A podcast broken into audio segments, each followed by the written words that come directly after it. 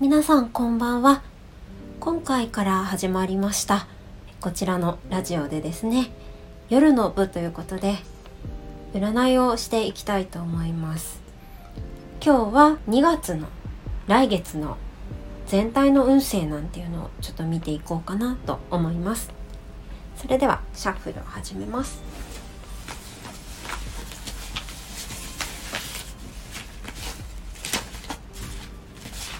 とめていきます。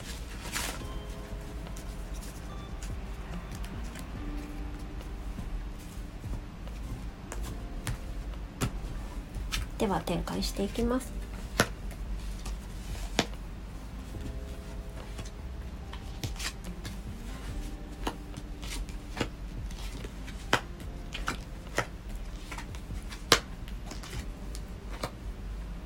はい。全体的にこれから始まることへの準備段階っていうような印象ですね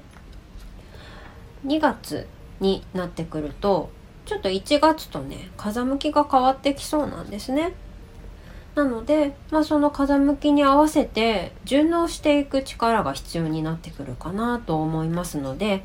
まあ、具体的に言うと、まあ、健康管理ですね今寒いですから皆さんあの温めて体を温めてそれであの普段から体を動かす習慣をつけて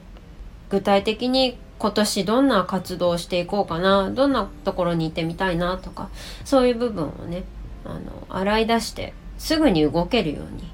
あの準備していくような段階なのかななんてことを思っています。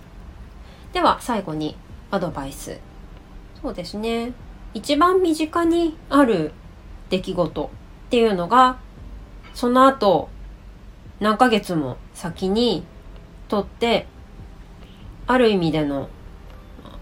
きっかけというか始まりになりますのであんまり未来のことを不安に思いすぎず